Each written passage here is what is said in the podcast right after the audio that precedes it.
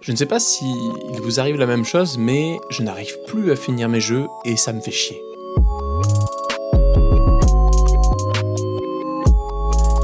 Et oui, je culpabilise beaucoup euh, de ne plus pouvoir finir mes jeux. J'ai une liste euh, mais qui s'allonge de, semaine en semaine de jeux euh, tous aussi bons les uns que les autres.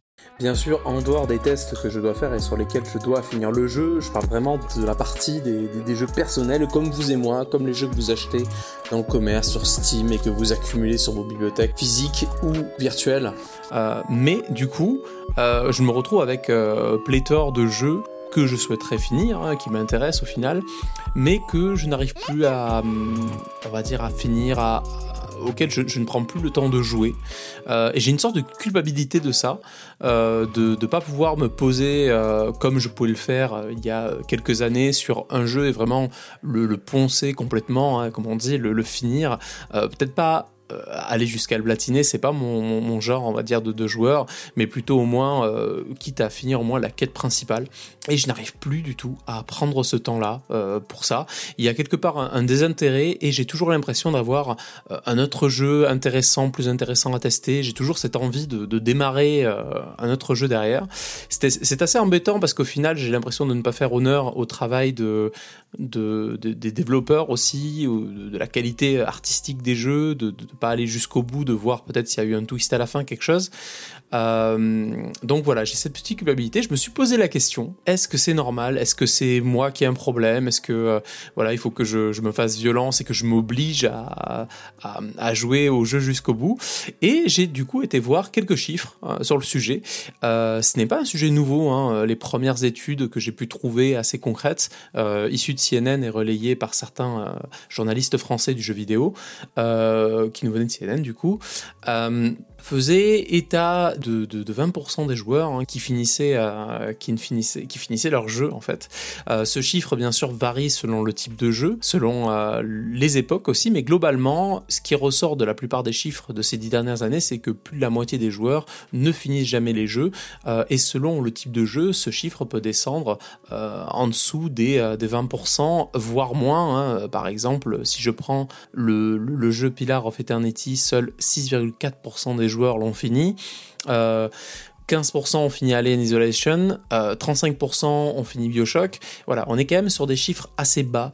Euh, ça ne veut pas dire que les joueurs, je pense, ne, ne, jouent pas du tout au jeu, ne prennent pas de plaisir dessus, mais il y a cette il y a peut-être ce temps dessus qu'on ne peut plus se permettre de mettre, euh, hormis sur certains jeux où on a un coup de cœur. Moi, j'ai encore réussi, bien sûr. Hein, ce n'est pas une, je, ne veux pas dire que je n'arrive à finir plus aucun jeu, mais les jeux que j'arrive à finir sont de plus en plus rares euh, parce qu'il faut qu'il y ait vraiment un coup de cœur euh, de bout en bout dessus, un intérêt derrière.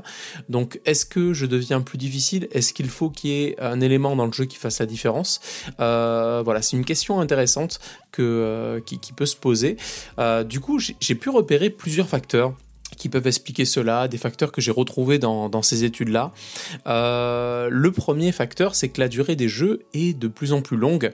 Alors dans les années 90-2000, hein, vous le savez, surtout 90 voire 80, c'était un argument de vente. Hein. Un jeu, euh, voilà, il en sortait beaucoup moins et euh, les jeux coûtaient bon aussi cher qu'aujourd'hui, voire plus. Mais l'intérêt d'acheter un jeu était de pouvoir, bah, de pouvoir être occupé pendant des centaines d'heures, donc de pouvoir le peaufiner.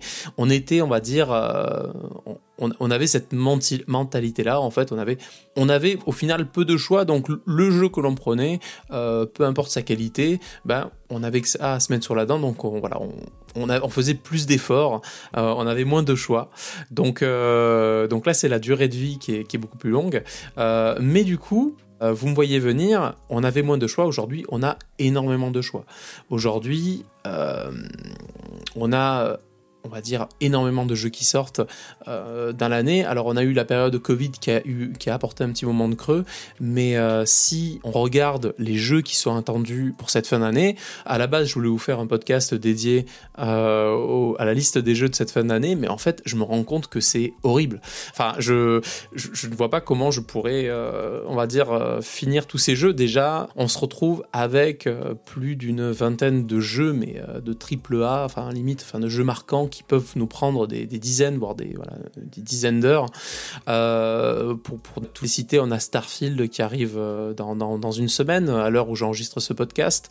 Euh, on se retrouve aussi avec Silent Hills 2 Remake qui va sortir. On a The Crew 2 pour ceux qui aiment les jeux de voiture. On a Avatar en décembre. On a Assassin's Creed Mirage.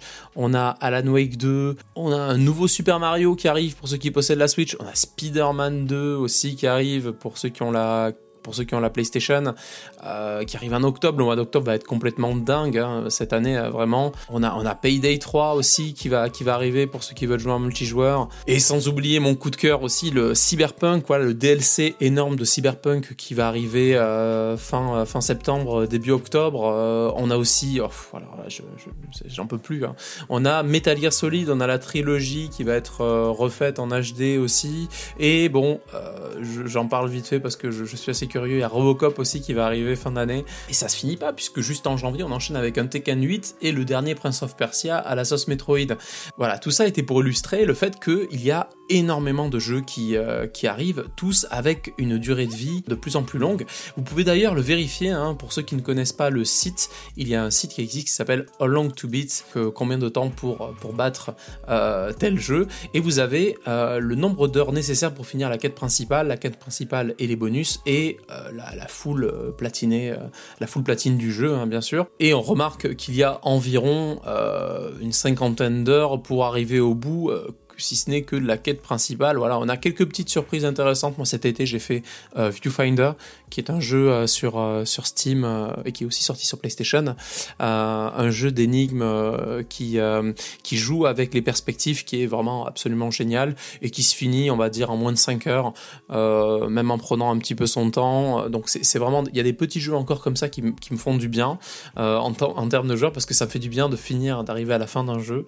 Mais, mais voilà, on est quand même dans une période où à la fois on a une durée de vie qui ne cesse euh, d'augmenter avec toujours plus de quêtes, euh, et on a aussi du coup énormément de choix. Là, en plus, on a, on a l'impression que la fin du Covid a débloqué, on va dire, des, dizaines de productions qui étaient un petit peu, euh, qui avaient ralenti pendant le Covid. Donc, on se retrouve avec une fin d'année 2023 absolument folle. Et l'année 2024 devrait l'être aussi avec, bah, notamment, la, potentielle surprise d'arrivée euh, dans, euh, d'un GTA 6 ou encore le Star Wars qui arrive aussi. Donc ça, fait énormément de jeux. Euh, on n'a pas que ça aussi. ce, qui est, ce, qui est, ressorti des tendances hein, que j'ai pu voir, c'est bah, les jeux multijoueurs qui sont de plus en plus populaires.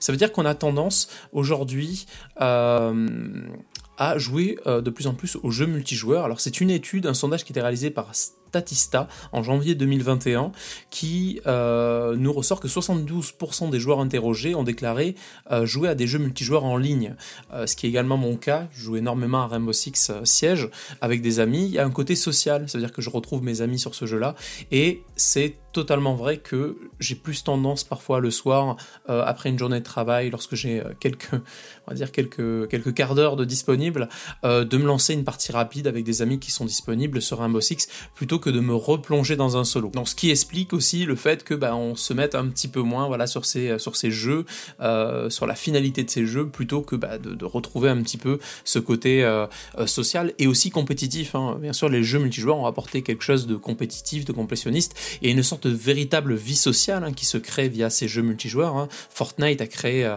un écosystème absolument extraordinaire où on peut bien sûr acheter des, des skins et d'autres cosmétiques. beaucoup de de, jeunes, euh, je parle comme un vieux, euh, beaucoup de, jeunes, mais bah, c'est des, jeunes adolescents, euh, voire des, enfants, on va dire, achètent ces, parties cosmétiques pour, on va dire, briller par rapport à leurs amis. Hein. J'ai encore vu il n'y a pas longtemps dans un Micromania de, jeunes qui demandaient à leur, à leur maman de, mettre quasiment 100 euros de cartes pour acheter des skins sur, sur, sur Fortnite. Donc bon, c'est, je ne critique pas parce que c'est quelque chose que j'aurais potentiellement fait également à leur âge euh, aujourd'hui, hein, je ne sais pas. On, mettait aussi de l'argent euh, à notre époque sur des choses qui semblaient complètement folles, donc euh, je ne juge pas, mais ça montre une nouvelle tendance au niveau de ce côté social dans, dans, Fortnite, sans oublier que pendant le Covid, hein, pour ceux qui sont passés à côté, il y a eu, et même un peu avant, il y a eu des concerts, donc des événements où on pouvait retrouver ses amis dans Fortnite. Donc il y a ce côté social qui éclipse quelque part la manière de jouer de façon classique. Ça veut dire qu'on a plus envie de de, participer à un événement social avec ses, avec ses amis ou jouer dans un jeu où on retrouve ses amis plutôt que de s'enfermer dans une histoire, même si elle est très intéressante. Et pourtant derrière, on a quand même une avalanche de bons jeux, donc on a quand même envie de se lancer dedans. Donc c'est peut-être, euh, il y a peut-être quelque chose derrière, ce que ça peut faire ressortir, c'est qu'il y a peut-être quelque chose qui doit être changé euh, côté euh, création de jeux vidéo. peut-être que, à l'instar des vidéos TikTok où les premières secondes compte énormément euh, pour pas que la personne ne swipe et passe à la prochaine vidéo, bah ici pour que la personne ne zappe pas le jeu, potentiellement il va falloir peut-être revoir aussi ces mécaniques d'introduction et euh, d'onboarding des joueurs. Il y a peut-être quelque chose à ce niveau-là, puisque c'est vrai que si un jeu euh, tend bah, à vouloir nous faire patienter, à trop nous frustrer au départ sans derrière qu'on ait la carotte, on a plus tendance à aller voir ailleurs plus simplement. Du coup, ça me renvoie aussi sur un autre élément qui change tout, c'est que bah, aujourd'hui, on a des offres d'abonnement, on va dire, qui permettent de switcher euh, d'un jeu à un autre très facilement. Euh, vous prenez par exemple le Xbox Game Pass avec l'offre cloud. si vous voulez tester un jeu, vous lancez le cloud sans télécharger le jeu. En 30 secondes, vous cliquez sur un autre jeu et vous passez à un autre jeu que vous testez. Et vous ne rallumerez plus jamais, vous n'ouvrirez plus jamais le jeu que vous venez de faire. Donc il y, a cette facilité de plus, il y a une offre énorme. Et en plus de ça, il y a une facilité de passer d'un jeu à l'autre. Vous avez même plus, vous imaginez, on, est, on va à ce niveau-là, on n'a même plus à se lever pour changer de CD. Euh, c'est donc quelque part, si on n'a plus cette euh, voilà cette envie, euh, cette, cette, carotte, cette, ce désir d'aller plus loin dans le jeu, c'est très facile de passer à autre chose. Pour conclure ce petit launch mode, voilà, j'ai voulu vous partager ces, différentes, euh, ces différents facteurs qui peuvent expliquer aujourd'hui pourquoi, euh, de façon générale, euh, on a tendance à moins finir nos jeux. Ça ne veut pas dire qu'on est des mauvais joueurs, ça veut dire juste que il y a énormément de choix et ben, on a tous des goûts différents, donc ben, on va plus se focaliser sur des jeux qui nous intéressent. Donc peut-être qu'on en finit autant qu'avant, c'est jusqu'à énormément de jeux. Donc on est humain, on a tendance à aller un petit peu vouloir tester tout et on se frustre parce qu'on se dit ben, bah voilà, je n'arrive pas à finir autant de jeux qu'avant. Mais oui, mais avant, il y avait beaucoup moins de jeux qui sortaient. L'écosystème euh, du gaming était complètement différent. Vous n'aviez pas toutes ces offres d'abonnement. Vous avez un multijoueur qui était beaucoup moins présent. Quand vous allumez votre console euh, il y a 15 ans, bah, vous avez peut-être pas une connexion internet de malade. Vous avez peut-être pas tous vos amis sur euh, qui pouvaient jouer en multijoueur. voilà, vous avez votre console, vous étiez chez vous, vous avez peut-être pas internet, donc vous jouez en solo et vous avez plus tendance à avoir de la patience et à finir vos jeux malgré des petits éléments de frustration. Il y a peut-être, pour conclure, aussi une manière de consommer qui doit évoluer pour nous, euh, joueurs, avec peut-être une rigueur dans le choix des jeux, euh, dans le timing aussi, peut-être attendre un peu plus avant de se lancer dans un nouveau jeu, euh, peut-être vraiment se pousser au bout de l'expérience du jeu sur lequel on est pour voir si on doit le finir. Après, si le jeu vous a apporté du plaisir dans, dans sa moitié ou dans, les trois quarts et qu'après au bout d'un vous n'avez plus envie, bah, le jeu, voilà, il a, il a fait son travail quelque part, vous avez pris du plaisir sur une grosse partie, rien ne vous empêche de, voilà, de le mettre de côté, d'y revenir un peu plus tard. Il n'y a pas non plus cette culpabilité à avoir à être obligé de finir un jeu. Voilà. Euh, surtout que certains jeux ont, une, euh, ont très peu d'histoire au final et ne méritent peut-être pas d'être finis à 100% euh, derrière. Tout dépend bien sûr de chacun, de l'envie, de ce qu'on attend d'un jeu, pourquoi on l'achète, qu'est-ce qu'on attend de, du titre que l'on a entre les mains. Trêve de barbardage, sinon je suis parti encore pour une heure de podcast. Je vais vous laisser là-dessus. Merci d'avoir écouté cet épisode jusqu'au bout. il était beaucoup plus détente, light que les autres. Il n'y avait rien d'écrit dans celui-là. J'espère que ça vous a plu format. N'hésitez pas à le partager, à le noter. Euh, et je vous dis à la prochaine sur les darons du game. Salut, salut